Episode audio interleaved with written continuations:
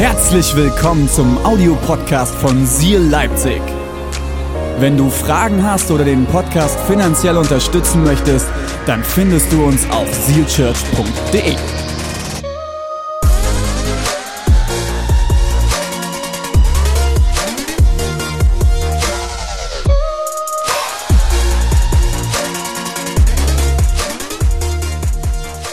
Wir starten heute eine neue Predigtserie.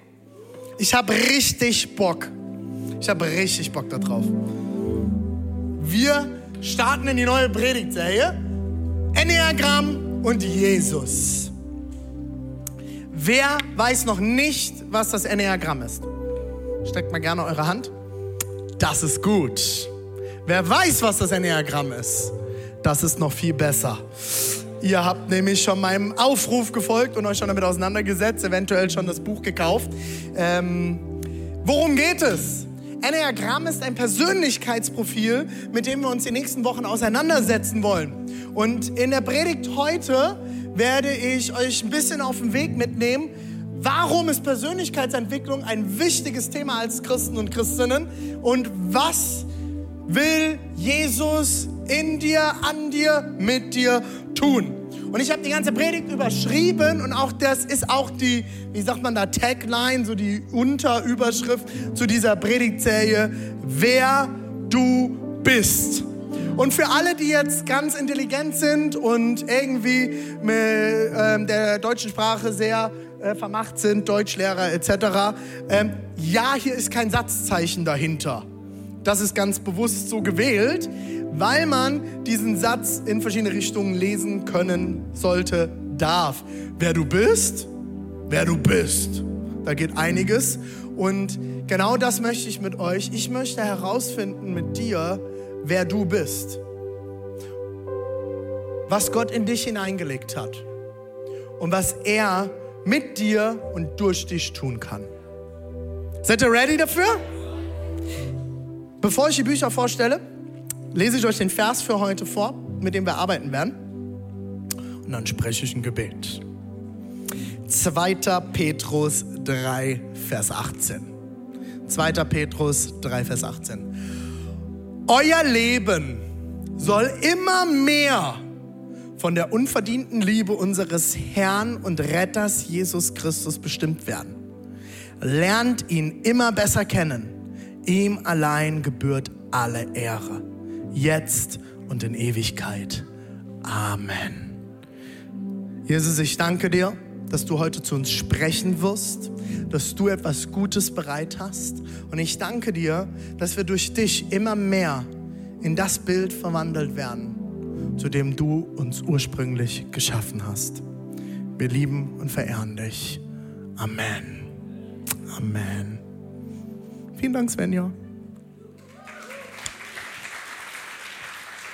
Max, du darfst gerne noch mal den Vers einblenden.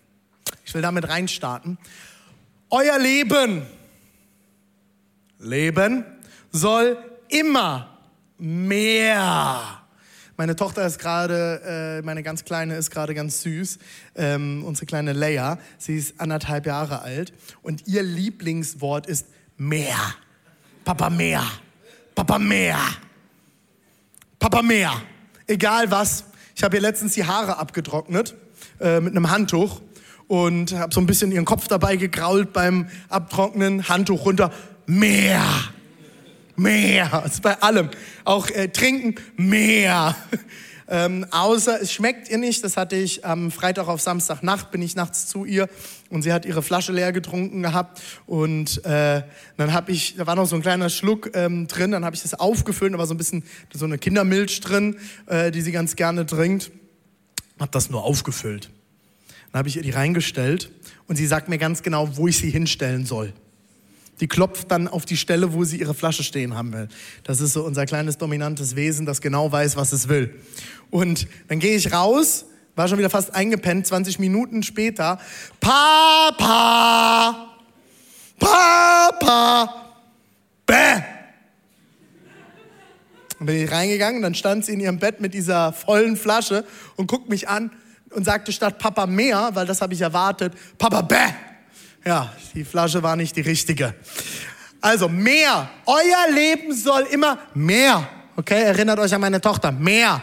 Immer mehr von der unverdienten, das finde ich total spannend, Liebe unseres Herrn und Retters Jesus Christus bestimmt werden.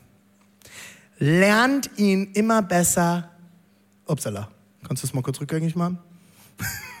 Danke. Kennen. Lernt ihn immer mehr kennen. Ihm allein gebührt alle Ehre jetzt und in Ewigkeit. Amen. Unser Ziel sollte sein, Gott immer mehr kennenzulernen. Jesus immer mehr kennengelernt. Und von dieser unverdienten Liebe, für die wir nichts getan haben. Nicht, weil wir besonders schön sind, besonders gut sind und es besonders toll können, sondern unverdiente Liebe. Die sollen wir immer mehr verstehen, kennenlernen. Und Enneagramm ist ein, eine Möglichkeit, ein Tool, ein ganz normales Tool, das uns dabei helfen kann. Ich will euch zum Anfang dieser Predigtserie zwei Bücher empfehlen. Ich habe das schon äh, an ein, zwei Stellen getan, aber ich werde sie euch jetzt kurz nochmal vorstellen. Es gibt zwei Bücher, die mich dazu sehr beschäftigen. Das erste ist von Richard Raw. Es ist wirklich Richard Raw. Er ist ein Amerikaner, er ist Katholik und hat eine katholische Kommunität gegründet in den USA. Und Andreas Ebert. Andreas Ebert ist evangelischer Pfarrer aus München. Ähm, und äh, diese zwei haben dieses Buch geschrieben, das Enneagramm, die neuen Gesichter der Seele. Es ist ein sehr ausführliches Werk. Ihr findet im ersten Kapitel ganz, ganz viel zu der Geschichte des Enneagramms. Wo kommt das her? Für alle, die immer noch Sorgen haben, dass das Ganze esoterisch ist, holt euch dieses Buch und lest euch das durch und ihr werdet sehr schnell sehen, dass das Ganze tiefe christliche Wurzeln hat. Und äh, dann findet ihr die neuen Typenerklärungen. Da werden wir jetzt die nächsten Wochen uns auch mit ein bisschen beschäftigen. Und am Schluss findet ihr noch ein bisschen Anwendungsmaterial zum Enneagramm. Mit diesem QR-Code könnt ihr es euch bestellen. Das führt jetzt zu Amazon. Wir kriegen kein Geld dafür. Ähm, du kannst es aber auch sehr gerne und ich würde dich auch dazu ermutigen, wenn du das schaffst, bei deinem regionalen, lokalen Buchhändler bestellen. Okay? Für alle, die es einfach brauchen und schnell brauchen, Dort findet ihr einen Code. Äh, dann gehen wir mal zum zweiten Buch. Das zweite Buch heißt Wer du bist ähm, und ist, eine, ist ein bisschen einfacher geschrieben, ist aus dem äh, Englischen übersetzt. Äh, die Autoren sind Ian Morgan Crone und Suzanne Stable und äh, sie haben das Buch geschrieben mit dem Enneagramm sich selbst und andere besser verstehen. Es wird von Gerd Medien vertrieben, einem christlichen Verlag, die immer sehr gut prüfen, was sie auf den Markt bringen. Ähm, ein weiterer Grund äh, zu sehen, dass es nichts Esoterisches ist, aber da gehe ich später nochmal etwas drauf ein. Kann ich auch sehr empfehlen. Ist ein bisschen einfacher geschrieben. Man muss wissen, bei dem ersten Buch, das ist ursprünglich von einem katholischen Autor geschrieben. Das heißt, wenn du der katholischen Sprache nicht beheimatet bist, äh, gibt es vielleicht das ein oder andere Wort, über das du stolperst. Lass dich davon nicht irreführen. Ähm, jede christliche Prägung hat einfach auch eine gewisse Sprache. Äh, diese Sprache von dem Buch ist sehr modern und eher wahrscheinlich unserer Kirchensprache äh, näher. Deswegen auch ein sehr, sehr gutes Werk, um sich ein bisschen hier reinzufinden. Alright. Als Christen ist nicht ist es nicht unsere Intention, im Leben besser zu werden. Es geht nicht um Selbstoptimierung aus eigener Kraft heraus. Wir glauben an einen Schöpfer. Wir glauben an einen Schöpfergott. Und ich weiß nicht, wie du dieses ganze Thema siehst, ob du Kreationist bist und sagst, definitiv genauso wie es in der Bibel steht, Gott hat Lego gespielt und die einzelnen Dinge geschaffen. Ich übertreibe das jetzt ein bisschen. Das ist eine Möglichkeit. Wir haben ziemlich sicher Leute in unserer Gemeinde, die sich irgendwo in der Mitte zwischen Kreationismus und Evolutionstheoretiker treffen. So Evolutionstheorie, ja, es ist auch die Abfolge, die wir in der Bibel finden. Für Gott ist ein Tag wie tausend Jahre. Da gibt es verschiedenste Varianten. Vielleicht gehörst du aber auch zum klassischen Evolutionstheoretikern. Wir haben in unserer Gemeinde alles. Und das ist gut so, weil wir nicht eine homogene Masse sind, die alles immer gleich sehen muss. Und das liebe ich. Und das werden wir auch am Enneagramm sehen. Verschiedene Typen bringen verschiedene Dinge mit sich, verschiedene Überzeugungen mit sich. Ihnen sind unterschiedliche Dinge wichtig. Und ich liebe es, dass unsere Kirche aus verschiedenen Typen besteht und auch meine Teams, Deborahs und meine Teams, unser Leitungsteam, unsere Pastorenteams, unsere äh, Bereichsleiterteams aus sehr unterschiedlichen Typen bestehen. Und ich arbeite dort seit Jahren mit dem Enneagramm und es hat mir sehr geholfen, nicht ein René-Team aufzubauen, wo alle gleich sind wie ich, weil das macht jeder Leiter automatisch am Anfang. Man multipliziert sich und dann merkt man, oh, das ist gar nicht so gut. Da sind sehr, sehr viele Renés, das bedeutet sehr viel Drama, äh, sehr viel Emotionen, manchmal sogar viel zu viel Emotionen und sehr chaotisch. Und am Ende äh, haben wir äh, intensive Gebetszeiten gehabt, haben viel geweint, aber erreicht und erledigt haben wir noch nicht so viel. Und was Zahlen angeht, waren wir eh ganz schwach. Und wenn dann auch noch eine Datenschutzprüfung kommt, haben wir ein richtiges Problem.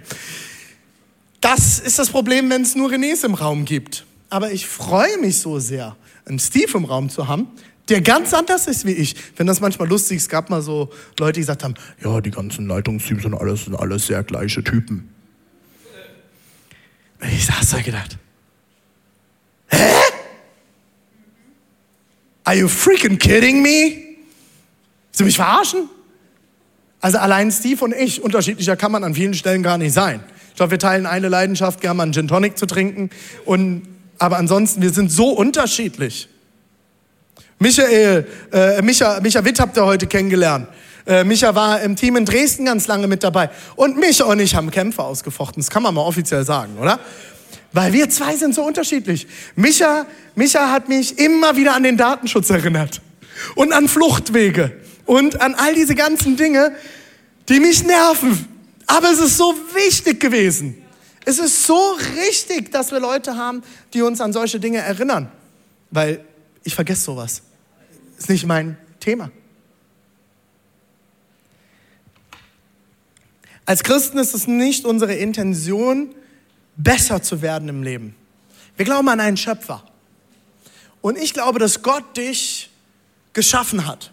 Wir lesen das im Psalm 139, dort heißt es, Gott hat dich schon gedacht, bevor du in deiner Mutter Leibe warst. Bevor du ge geboren wurdest, bevor deine Mutter schwanger war, bevor du überhaupt flüssig warst. Gott hat an dich gedacht. Er hat einen Plan gehabt. Er hat sich Gedanken gemacht, wie soll Joy aussehen? Wie soll Jemima sein? Und vor allem Joel. Da hat er sich besonders viel Gedanken gemacht, weil der soll ja Pastor werden. Was braucht Micha, wenn ich ihn irgendwann in die Mission schicken möchte? Was braucht Matti außer einen niceen Schnauzer und lange Haare, um guter Worshipleiter zu sein? Gott hat sich Gedanken gemacht. Was braucht er, was braucht Pastorin Dana, um in Halle Kirche zu gründen? Was braucht unsere liebe Cora im Erzgebirge? Da braucht man viel Begabung. Was braucht Pastorin Jeschi und Pastor David? Im Übrigen ganz, ganz liebe Grüße. Die sind vor zwei Wochen wieder Mama und Papa geworden. Das, die kleine Juna wurde geboren. Und wir freuen uns, wir feiern mit euch. Was brauchen Sie als Pastorenehepaar? Was brauchen Sie als Eltern? Gott hat sich Gedanken gemacht. Aber sind wir doch mal alle ganz ehrlich, wenn ich in den Spiegel schaue, oh, ich mache jetzt mal was, ich mache jetzt mal was ganz Spontanes. Ähm, äh, Thomas und Joel, könnt ihr mir mal hinten den Spiegel bringen? Könnt ihr mir mal den Spiegel auf die Bühne bringen? Wir meinen jetzt was ganz Spontanes. Ihr schafft das. Bitte macht ihn nicht unterwegs kaputt. Bisschen schneller, Thomas.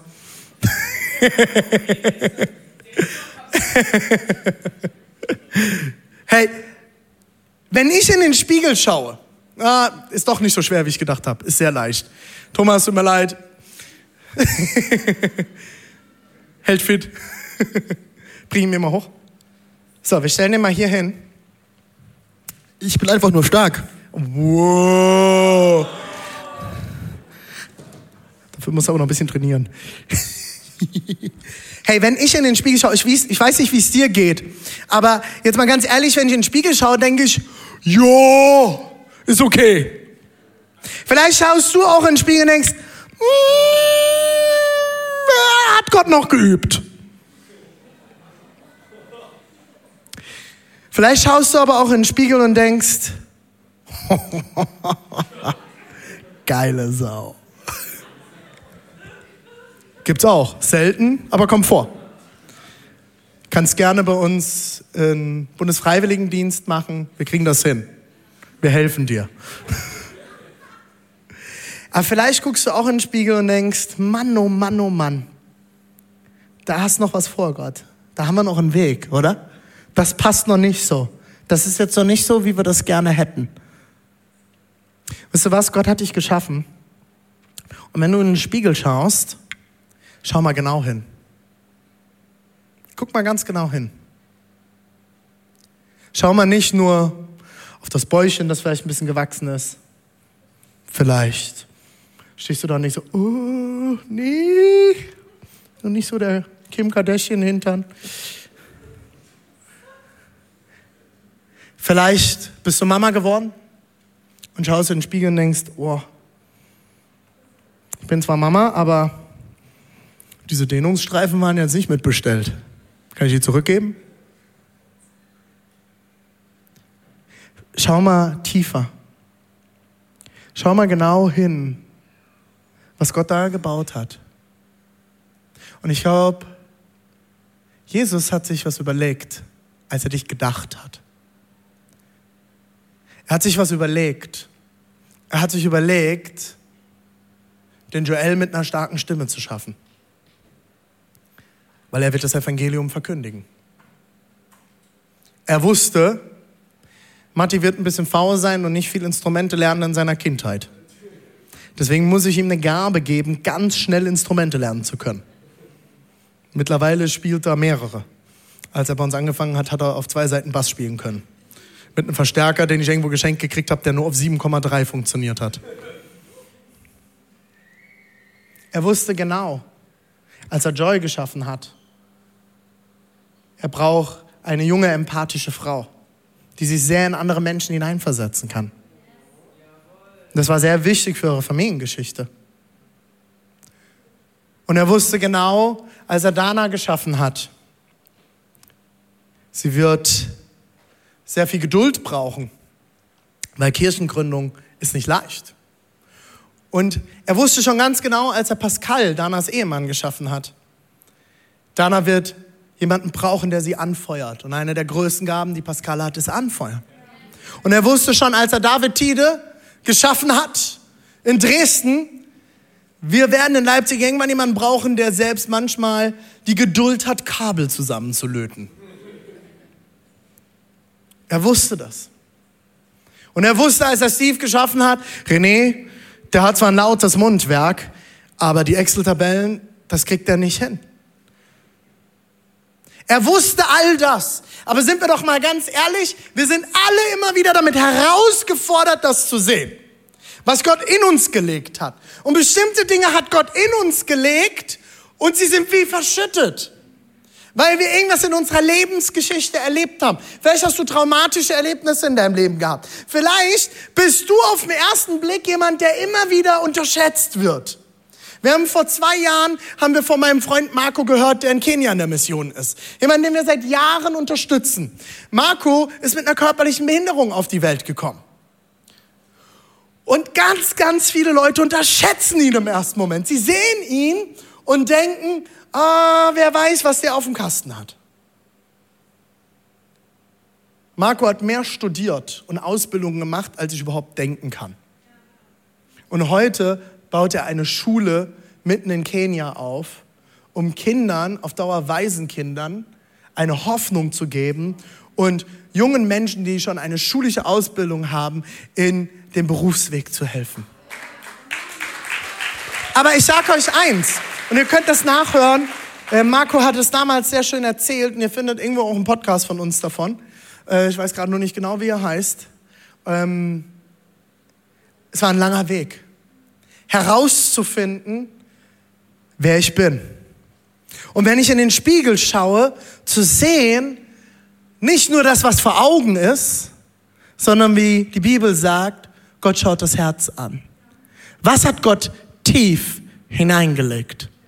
Und dort, wo Ängste, wo Versagen, wo Dinge, die in meinem Leben passiert sind, verschüttet haben, wer ich bin, muss ich mich, darf ich mich, sollte ich mich auf den Weg machen, herauszufinden, wer ich bin.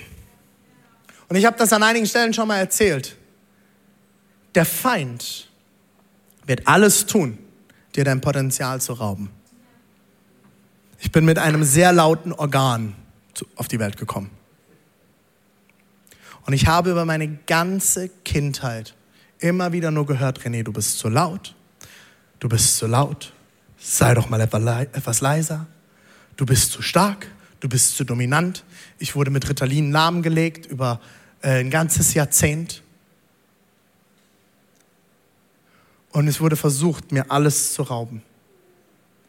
Bis ich glücklicherweise mit 18 Menschen in meinem Leben gefunden habe, die das Potenzial hinter dieser lauten Stimme, hinter dieser starken Kraft, hinter dieser Dominanz gesehen haben und gesagt haben, René, Gott hat dich begabt. Du bist nicht zu laut. Ja, du darfst lernen, mit deinem Organ umzugehen. Heute kann ich auch sehr leise predigen. Aber ich kann auch laut werden. Und ich kann leidenschaftlich sein. Und Gott hat mir diese Stimme gegeben, damit sein Wort gehört wird. Und der Feind hat alles getan über meine ganze Kindheit, damit ich nicht bin, zu wem Gott mich geschaffen hat. Und ich glaube, wir alle haben solche Dinge in unserem Leben. Wir alle haben es in unserem Leben. Das kann jetzt sehr viel Druck auslösen. Ich muss es hinkriegen. Ich will besser werden. Wen hat Gott denn in mich hineingelegt? Sag doch mal, ich will das jetzt hinkriegen. Vielleicht bist du so ein Machertyp. Für dich habe ich die nächsten Wochen auch noch was. Jesus setzt ein mega hohes Level für ein gutes Leben, oder? Dann reden wir immer wieder von, äh, von bedingungsloser Liebe. Und dann kommen Pastoren und Prediger daher. Und ich merke immer wieder, ich bin eigentlich ein ganz schöner Versager. Ich krieg's eigentlich hin. Diese großen Prediger sind alle besser. Vielleicht guckst du auch manchmal auf unsere Bühne und auf unsere Prediger und denkst, wow, René kriegt das schon ganz gut hin. Krieg ich nicht. Wie oft schaue ich in den Spiegel und denke, oh my goodness. Wie willst du denn damit was machen? Das klappt niemals. Mm -mm. Kriegen wir niemals hin. Vergiss es. In Epheser 4, 17 bis 18 lesen wir Folgendes von Paulus. Darum fordere ich euch im Namen des Herrn eindringlich auf, lebt nicht länger wie Menschen, die Gott nicht kennen. Ich lese es nochmal. Ist die Bibel, nicht ich, okay? Lebt nicht länger wie Menschen, die Gott nicht kennen. Ihr Denken ist verkehrt und führt ins Leere. Ihr Verstand, das ist eine richtig krasse Formulierung, ihr Verstand ist verdunkelt. Geht weiter. Sie wissen nicht, was es bedeutet, mit Gott zu leben und ihre Herzen sind hart und gleichgültig. Es geht nicht darum, besser zu werden. Es geht nicht um Selbstoptimierung. Es geht darum, zu der Person zu werden, zu der Gott dich geschaffen und gedacht hat. Weil er hat einen Plan und sich etwas überlegt, als er das erste Mal an dich dachte. Wer bekommt das hin, dieses Leben zu leben, von dem Paulus hier spricht? Wenn du das bist, komm nachher zu mir, du darfst mich coachen. Ich will sofort von dir lernen. Weil ich bekomme es nicht hin. Das hören, da hören wir von Vergebung und Gnade. Habe ich auch noch mal Glück gehabt, dass es die gibt, oder? Dass Gott mir vergibt, wenn ich es wieder nicht hinkriege. Und dann heiratet man und merkt, puh, das ist gar nicht so einfach, mit einem anderen Menschen so nah zu leben. Kennt ihr diese Momente? Dann schaut man nicht mehr nur noch sich an, sondern da ist dann noch eine andere Person. Und die schaut einen dann auch noch an. Gell, Schatz? Die schaut einen dann auch noch an und sagt, puh, da ist was schiefgelaufen in der Entwicklung, ne? Ja, wir Männer sind bei so manchen Sachen ein bisschen entwicklungsverzögert, ne? So, mit Socken wegräumen, Müll rausbringen. Das sind so ein paar Themen manchmal, ne? Und man steht wieder dort und merkt, puh, das klappt noch nicht so, wie es soll. Lass uns mal weiterlesen. Epheser 4, 22 bis 24. Ihr sollt euer altes Leben wie alte Kleider ablegen. Folgt nicht mehr euren Leidenschaften, die euch in die Irre führen und euch zerstören. Lasst euch in eurem Denken verändern. Das finde ich richtig genial. Lasst euch in eurem Denken verändern. Die meisten Leute gehen immer auf diesen ersten Teil hier oben ein. Wir müssen unsere Leidenschaften ablegen, alles, was uns in Sünde führt, etc. Ganz wichtige Verse haben wir auch schon mal drüber geschaut als Kirche. Ich, diesen, diesen Teil finde ich so gut. Lasst euch in eurem Denken verändern und euch innerlich ganz neu ausrichten. Warum muss unser Denken verändert werden? Du bist, was du denkst. Du tust, was du denkst. Du redest, was du denkst. Es reicht nicht, dein Mundwerk zu beherrschen. Es reicht nicht, nach außen dich gut darzustellen. Dein Denken muss verändert werden. Und es geht weiter. Zieht das neue Leben an. Wie ihr neue Kleider anzieht. Ihr seid nun zu neuen Menschen geworden, die Gott selbst nach seinem Bild geschaffen hat. Gott hat dich nach seinem Abbild geschaffen. In dir steckt Gott. In jedem einzelnen von uns ist etwas Göttliches. Und deswegen brauchen wir einander, weil jeder trägt einen anderen Teil in sich. Jeder trägt einen anderen Teil Gottes in sich. Jeder soll erkennen, jeder, oh, ich weiß nicht, ob du das schon sagen kannst in deinem Alltag. Jeder soll erkennen, dass ihr jetzt zu Gott gehört und so liebt, wie es ihm gefällt. Wenn dich jemand anschaut, wie viel Gott sieht er in dir? Oh oh. Hm, müssen wir nochmal drüber nachdenken. Wie viel Gott steckt in dir? Wie viel von diesem göttlichen Potenzial hast du schon zum Tragen gebracht? Wie viel ist da schon vom, zum Vorschein gekommen? Noch nicht so viel, wie du möchtest? Dann muss dein Denken verändert werden. Dort beginnt alles. Dein Handeln wird von deinem Denken bestimmt. Im Epheser 4, 7 heißt es, und das ist am Anfang dieses Textes, den ich euch gerade vorgelesen habe, das ist ein bisschen die Einleitung zu dem Text. Jedem Einzelnen von uns aber hat Christus besondere Gaben geschenkt. Das schreibt Paulus an eine Gemeinde in Ephesus im alten Griechenland. Jedem Einzelnen, jedem, jedem Einzelnen von uns aber hat Christus besondere Gaben geschenkt, so wie er sie in seiner Gnade jedem zugedacht hat. Gott hat dir alles gegeben, was du brauchst. Er hat ausgeteilt und er hat großzügig ausgeteilt über alle. Und manchmal stehen wir dort und denken, Alter, bei dem war er großzügiger als bei mir. Gott hat jedem Einzelnen die Gaben zugedacht, die er oder sie braucht in seinem Leben. Gott hat dir alles gegeben, was du brauchst. Das größte Hindernis für persönliches Wachstum in deinem Leben bist leider oft du.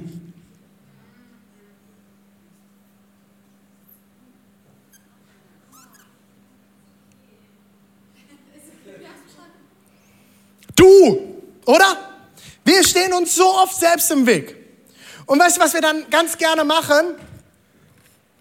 Die sind schuld. Wenn die Politiker das mal hingekriegt hätten, wenn mein Chef nicht so ein Depp wäre, wenn die das mal könnten, wenn der Pastor mal besser predigen würde, wenn der mich besser leiten würde, wenn meine Schwester, meine Mutter, mein Vater, mein Opa, meine Oma, meine Kinder, wenn alles anders wäre. Nein, es fängt mit du an. Mit du. Es fängt mit dir an. Es fängt bei dir an.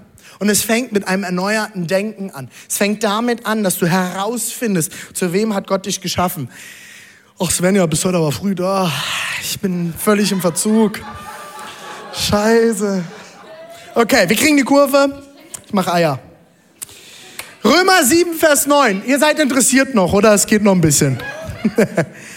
Römer 7, Vers 9. Ich will eigentlich, kannst ruhig da bleiben. Ich will eigentlich Gutes tun und tue doch das Schlechte. Ich will das Gute tun und tue doch das Schlechte. Ich verabscheue das Böse. Aber ich tue es dennoch. Ich will es hinkriegen, aber ich krieg's nicht hin. So, jetzt kommen wir zur Predigt. Das war die Einleitung. Hab noch eine Stunde, oder? Danke.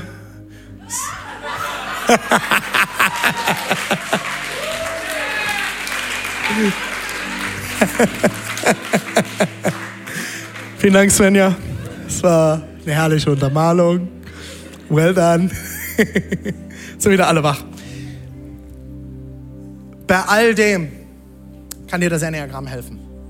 Es gibt so viele verschiedene Persönlichkeitsprofile. Vielleicht hast du schon welche gemacht. Ich habe mich mit ganz vielen auseinandergesetzt. Das Disk-Profil, dominant, initiativ, äh, stetig, gewissenhaft, Strength Finder, Big Five, Myers-Briggs, Persolog. Es gibt so viele verschiedene Persönlichkeitsprofile und alle können einem helfen, ein bisschen besser zu verstehen, wer man ist, wie man tickt und was man braucht. Und ich empfehle dir auch, setz dich gerne mit verschiedensten auseinander. Warum? Weil es, Gott hat sehr intelligente Menschen geschaffen, meistens Enneagramm 5er an dieser Stelle, ähm, die irgendwelche Strukturen entwerfen und irgendwelche Sachen entwerfen, forschen, um herauszufinden, was sind denn die Unterschiedlichkeiten bei verschiedenen Typen, wie können die miteinander arbeiten, wie geht man mit Stärken und Schwächen gut um, damit man mit einem Team gut zusammenarbeiten kann, etc. Gibt es ganz, ganz viel. Ich liebe das Enneagramm. Und du darfst gerne mal das Enneagramm einblenden. Und ich mach mal kann ich den Stift da irgendwie mal wegmachen? Kriegst du das hin zufällig, Daniel, oder kann das nur ich? Mach das. Ja, danke. Sehr gut. Das Enneagramm kann dir helfen, dich besser zu verstehen. Das Enneagramm ist nicht nur eine, eines der ältesten, sondern auch für mich eines der besten Persönlichkeitsprofile. Warum? Das Enneagramm ist simpel und doch unglaublich umfangreich und komplex. Es kann dir helfen, in deiner Persönlichkeit zwischen reif und unreif zu unterscheiden. Äh, Richard Raw im ersten Buch, das ich euch vorgestellt habe, beschreibt es heilig und unheilig. Wir haben immer ungeheiligte Persönlichkeitsteile in uns, unreife Teile und wir haben schon geheiligte, schon von Gott berührte, reife Teile in uns. Und wir alle kennen das. Es gibt Sachen, die sind einfach unreif und manche Sachen bleiben auch unreif, egal wie alt man wird. Wir werden auf dieser Erde niemals fertig werden. Das beruhigt mich manchmal auch. Wo handle ich reif und wo noch unreif und wie kann ich reifen? Es zeigt die Beziehungsherausforderungen zu anderen Typen auf und wie du besser mit ihnen umgehen kannst. Du kannst lernen, mit Teams, Gruppen, Mitarbeitern, Chefs, Ehepartnern, Freunden etc. besser und sinnstiftend umzugehen. Was ist das Enneagramm und wie funktioniert das? Das Enneagramm hat neun verschiedene Typen in diesen neuen Typen. Und jetzt, das sieht immer so ein bisschen esoterisch aus. Wir sind da ein bisschen geschädigt. Wir können uns manchmal keine Sachen mehr anschauen, ohne irgendwelche Symbole da drin zu sehen. Ähm, das hier ist kein esoterisches Symbol und soll das Kreuz ersetzen oder irgendetwas, sondern diese Striche, die ihr hier seht, sind die Beziehungs... Äh, ähm, äh, Beziehungslinien unter den unterschiedlichen Typen. Die Eins hat eine sehr besondere Beziehung zur Vier. Das, die Vier ist nämlich der absolute Stressor. Tut mir sehr leid, Priscilla ist meine Assistentin, die ist eine Eins, ich bin eine Vier. Ähm, für mich, upsala, jetzt habe ich hier wieder für mich ist sie ein totaler Ruhepol, aber ich bin für sie der absolute Stressor. Die Eins hat aber auch eine ganz tolle Beziehung zur Sieben, weil die Eins will unbedingt das Leben genießen können und es gibt niemand, der das Leben mehr genießen kann als eine Sieben. Und so findet ihr immer zwischen verschiedenen Typen verschiedenste Dynamiken. Und da werden wir die nächsten Wochen nochmal drauf eingehen. Das erste ist, du hast die neuen Beziehungen. Das zweite ist, es werden Beziehungen abgebildet, die dir helfen können, Dinge besser zu verstehen. Für mich ist es total gut, eine Assistentin zu haben, die mein Ruhepol ist. Ich muss sie bezahlen, weil ich sie sehr stresse. Drittens unterscheidet das Enneagramm in reifen und unreifen Typen und es zeigt dir dein Wachstumspotenzial auf. Ich habe mich früher sehr viel mit DISC auseinandergesetzt. DISC unterscheidet in vier Persönlichkeitsprofile und dort fehlt mir oft so ein bisschen die Wachstumsmöglichkeiten, die klar aufgezeigt werden, weil dort bist du einfach dominant oder du bist stetig, du bist gewissenhaft, das ist schon Teil von was anderem, aber es zeigt dir oft nicht, wie du reifen und wachsen kannst. Das Enneagramm gibt dir ganz viel Wachstumspotenzial. Als ich meinen Typ rausgefunden habe in einem Buch, du machst es am besten so, dass du das Buch liest oder eins der Bücher und ähm, es gibt auch Tests online. Ich bin nicht so der Test-Fan, weil es dir noch sehr wenig Erklärung gibt. Wenn du deinen Typ liest, wirst du in den meisten Fällen macht es Batsch und du denkst, oh my goodness, warum weiß der so viel über mich? Und ich werde das nie vergessen, als ich meinen Typ rausgefunden habe. Ich habe das gelesen und ich hatte erstmal gefühlt eine Woche eine Depression, weil ich gemerkt habe, wie un unreif ich an manchen Stellen bin. Und ich habe mich geschämt. Warum? Weil eine der größten Herausforderungen meines Typs ist Charme. Dann habe ich herausgefunden, was meine Frau für ein Typ ist, war relativ schnell klar. Und meine, habe dann festgestellt, meine Frau besitzt als Typ fast gar keine Charme. Das ist sehr herausfordernd für eine Ehe. Eine schamlose Person und eine sehr schamvolle Person kommen zusammen. Das knallt. Deborah hat kein Problem mit mir auf dem Marktplatz in Leipzig zu streiten. Auch laut. Und sie fängt nur an und ich versinke im Erdboden und will einfach nur sterben. Hol mich heim, Jesus. Sofort. Ich kann nicht mehr. Das hat uns extrem geholfen, einander zu verstehen. Ich habe meine Scham abgelegt und Deborah nicht. Also.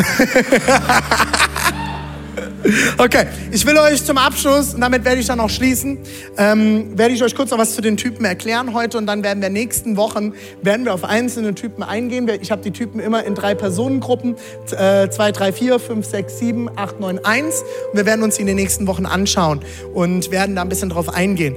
Warum habe ich in diese Typen unterteilt? Das ist eine offizielle Unterteilung in Herz, Bauch und Kopftypen. Ich starte mit den Herztypen. Die Herztypen sind 2, 3 und 4. Wir haben einmal die 2, das ist der Helfer, der ist sehr besorgt um sein eigenes Herz und das der anderen. Äh, wir haben die 3, den Macher, der hat seine Medaille umhängen, der siegt sehr gerne. Der kann auch nichts anderes als siegen. Und zur Not wird er alles so drehen, als würde er siegen. Wir haben die 4, das bin ich, der Romantiker, sehr dramatisch, wie ihr sehen könnt. Äh, Schauspieler, Künstler, Genau. Ähm, dann haben wir die Kopftypen. Die Kopftypen sind 5, 6 und 7. Äh, die Kopftypen, das ist einmal der Denker. Den finden wir hier. Ich sehe so ein paar Zahnräder über seinem Kopf mit seinem Fernrohr, der beobachtet alles. Äh, sind sehr, sehr gut in, äh, das gehen wir weiter später noch mal, Statistiken, Analysen etc. Wir haben den, die 6, den Skeptiker. Ah, übrigens einer der loyalsten Typen im Enneagramm, aber er hinterfragt alles und am liebsten sich selbst. Und der hat auch immer einen Regenschirm dabei und gerne eine Warnweste an, wie ihr hier sehen könnt. Ähm, der weiß nämlich, was passieren kann, wo ich noch wegschaue. Und dann haben wir, oder ich würde dann halt sagen, als vier, die Warnweste sieht nicht gut aus, deswegen trage ich sie nicht. Und dann mache ich ein Drama draus. Ähm, und dann haben wir die sieben, jonglierend. Die sieben ist der Optimist. Wenn ihr mal eine Party machen wollt, habt eine sieben dabei. Siebener schmeißen die besten Partys. Und Siebener sind Typen, die gehen mal in eine Bar und geben einfach eine Runde für die gesamte Bar. Weil sie es können, weil sie gerade Lust drauf hatten. Okay, und dann haben wir noch die äh, äh, Bauchtypen. Da finden wir die 8, die 9 und die 1. 8 ist der Kämpfer. Ihr seht ihn hier als Boss und König. Ähm, ist sehr typisch. Äh, sehr, sehr dominante, starke Typen. Wir haben die 9, den Vermittler. Ihr seht das Peace-Zeichen auf der Brust, die Tasse Tee in der Hand. Die 9 ist einfach tiefenentspannt, komme was will. Egal. Die Welt geht unter, die Neuen trinkt in Ruhe ihre Tasse Tee aus. Und wundert sich, dass alle schon weg sind. Die Eins ist mit der Lupe abgebildet und dem erhobenen Zeigefinger, der Perfektionist. Ich sage euch noch kurz zwei, drei Sachen dazu. Wir gucken nochmal auf die einzelnen Typen. Typ 2 starte ich. Typ 2, der Helfer, habe ich euch schon gesagt, hat die größte Herausforderung damit, Grenzen zu setzen, vor allem für sich selbst. Er wird alles geben für alle anderen und vergisst sich sehr gerne bis hin zum Helfersyndrom. Sind sehr, sehr oft in der Krankenpflege tätig oder auch in der Sozialpädagogik. Ab, äh, sehr oft zu finden. Ähm, Feuerwehr, Polizei. Sie sind einfach die absoluten Helfer, aber vergessen sehr gerne sich selbst und übergehen dabei ihre persönlichen Grenzen. Ihre größte Stärke ist Vertrauen. Sie vertrauen Menschen. Und das kann sie dann aber auch mal zum Fall bringen, weil sie dann verletzt werden. Aber sie haben eine, eine, eine, ein Vertrauenspensum, das ist immens. Die drei, der Macher, seine größte Schwäche ist der Konkurrenzkampf. Die müssen immer ein Fass aufmachen. Immer.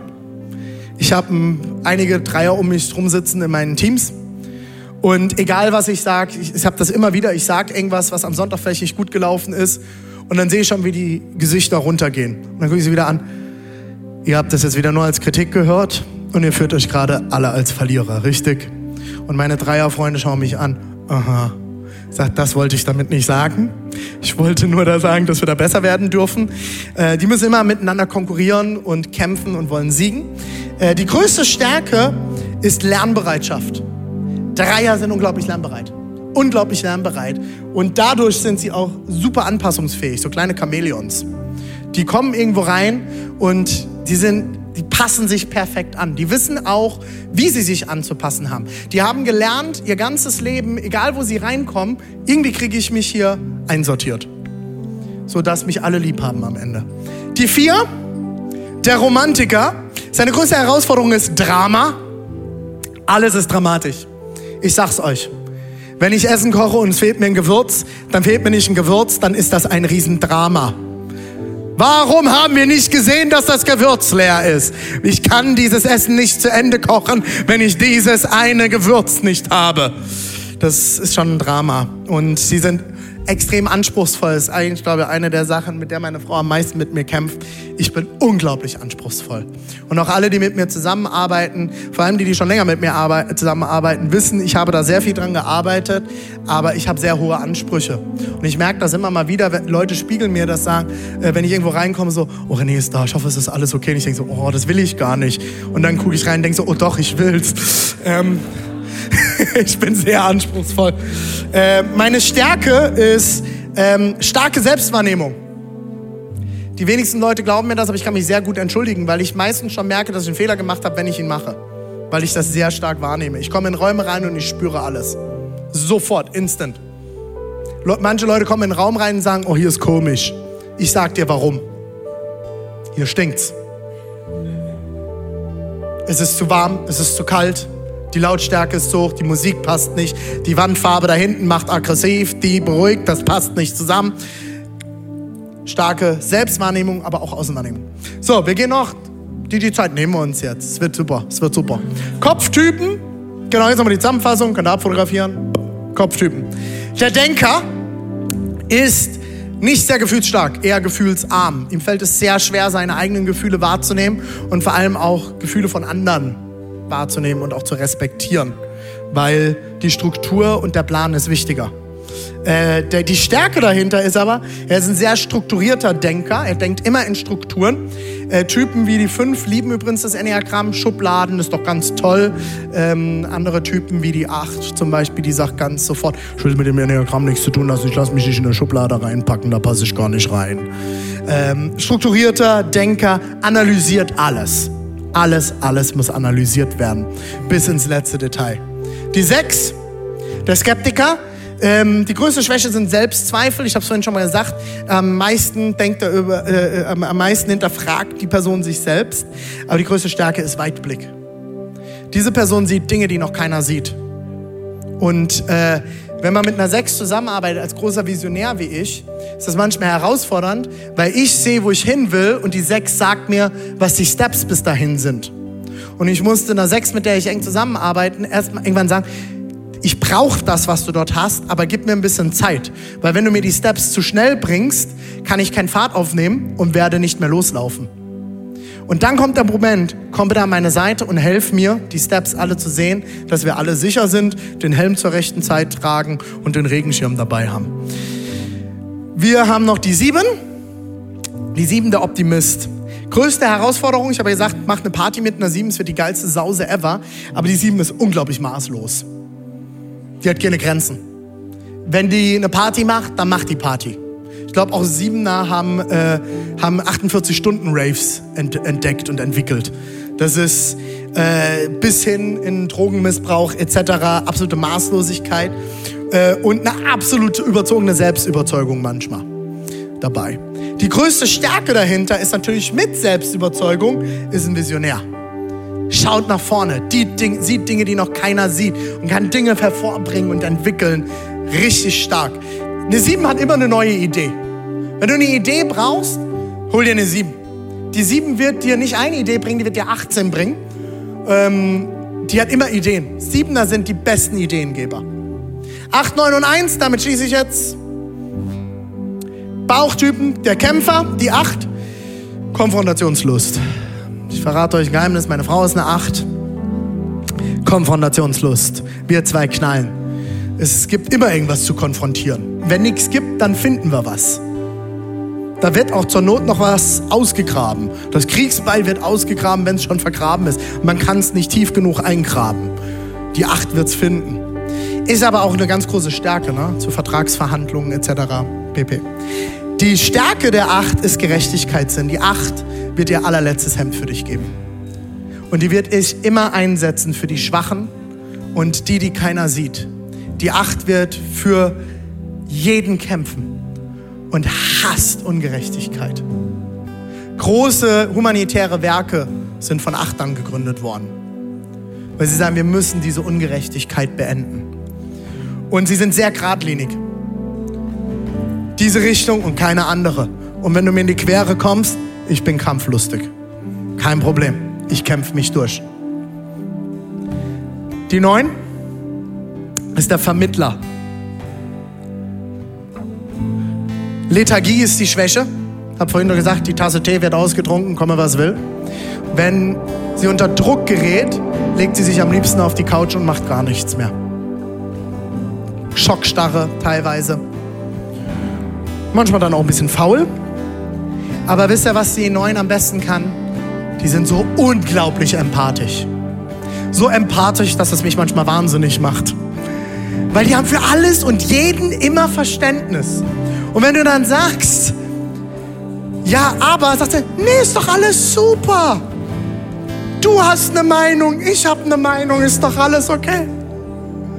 Und die Acht schreit, nein, ich bin geradlinig. Die Neun ist unglaublich empathisch. Wenn du dich mal verstanden fühlen willst, rede mit einer Neun. Und wenn du Hilfe brauchst, geh zur Zwei. Und beide zusammen werden das beste Team sein für dich. Die Eins zum Schluss. Der Perfektionist, ihr habt den Finger gesehen. Moralist. Findet ihr in sehr konservativen Gemeinden ganz viele. Aber die Bibel hat gesagt, ich habe einen Nachbar, der ist eine Eins, der kontrolliert immer, ob ich den Müll richtig trenne. Sind oft bei Greenpeace zu finden. Viele Veganer, ähm, Umweltschützer, wählen oft grün. Warum? Weil ihnen solche Werte unglaublich wichtig sind. Sie ziehen ihr Ding durch. Und die stehen auch dazu und machen keine Doppelmoral. Kann aber auch sehr herausfordernd sein, weil diese Welt ist nicht nur moralisch, ne? Und eine große Stärke ist, wenn die Eins dann mal alles sortiert hat und perfektioniert hat, die kann das Leben genießen, mit der kannst du Spaß haben solange es moralisch richtig ist. Aber dann gibt es Knallgas. Okay, das ist eine kleine Einführung. Wir werden uns in den nächsten Wochen mit diesen Vögeln noch ein bisschen auseinandersetzen. Wir werden dort richtig in die Tiefe gehen. Ich werde immer drei Typen zusammenfassen in den nächsten Wochen. Wir werden uns anschauen, wie dort Entwicklungspotenzial drin steckt, wie du mehr zu der Person werden kannst, zu der du gedacht bist. Und ich würde dich jetzt ermutigen, diese Woche, egal an welchem Standort du bist und egal wie ich jetzt schon überzogen habe, ich ermutige dich, entweder du kaufst dir die Bücher, lest dich online rein, es gibt ganz tolle Podcasts dazu. Enneagram Germany kann ich dir da sehr empfehlen und finde heraus in dieser Woche, wer du bist und was für ein Typ du bist. Und dann werden wir uns in den nächsten Wochen damit auseinandersetzen, wer du bist und wie du mehr zu der Person werden kannst, zu der du gedacht bist. Ich lade dich ein, an allen Standorten mit mir gemeinsam aufzustehen. Und ich werde ein Gebet sprechen für uns alle. Und dann, und dann werden wir noch ein Lied singen. Und dann werden eure Standortpastoren auch schon übernehmen und euch segnen an allen Standorten. Das war jetzt viel. Das ist die Einleitung. Es wird richtig, richtig gut. Und ich verspreche dir, wenn du dich damit auseinandersetzt und darauf einlässt, deine Ehe wird besser werden, deine Freundschaften werden besser werden, deine Beziehung zu deinen Kollegen, zu deinen Mitarbeitern, zu deinem Chef, zu deinen Pastoren. Halleluja. Alles hat Potenzial besser zu werden, wenn du verstehst, wer du bist und wen du vor dir hast. Und du weißt, wenn du eine Acht vor dir hast oder eine Neun, wie gehe ich damit gut um? Was braucht diese Person? Was wünscht sich diese Person in unserer Beziehung? Und wie können wir einander segnen? Das wünsche ich mir. Und deswegen machen wir uns hier auf den Weg, weil ich glaube, dass Gott da ganz viel Gutes für uns als Gemeinde bereit hat. Amen. Habt ihr Bock? Alright, ich spreche ein Gebet. Jesus, ich danke dir, dass du heute da bist. Und ich danke dir, dass du uns in der Gemeinde so unterschiedlich geschaffen hast. Ich danke dir für unterschiedliche Teams. Ich danke dir für unterschiedliche Ehepartner. Ich danke dir für Vielfalt in diesem Haus. Und ich danke dir, dass du noch viel mehr Vielfalt bereit hast. Ich danke dir für Ergänzungen, die wir füreinander sein können. Aber du weißt ganz genau, Ergänzung ist herausfordernd. Ergänzung kann ein Kampf sein.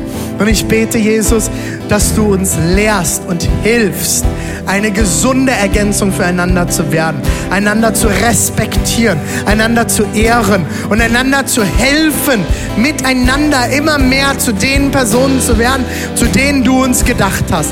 Und ich bete für jeden Einzelnen, der das jetzt heute gehört hat. Ich bete, dass wir dort hineinkommen, immer mehr zu werden, zu dem wir gedacht sind. Und dass wir wachsen, dass wir reifen, dass wir immer mehr den neuen Menschen anziehen und den alten Menschen ausziehen. Dass du unser Gedenken erneuerst und dass wir reifen, Jesus.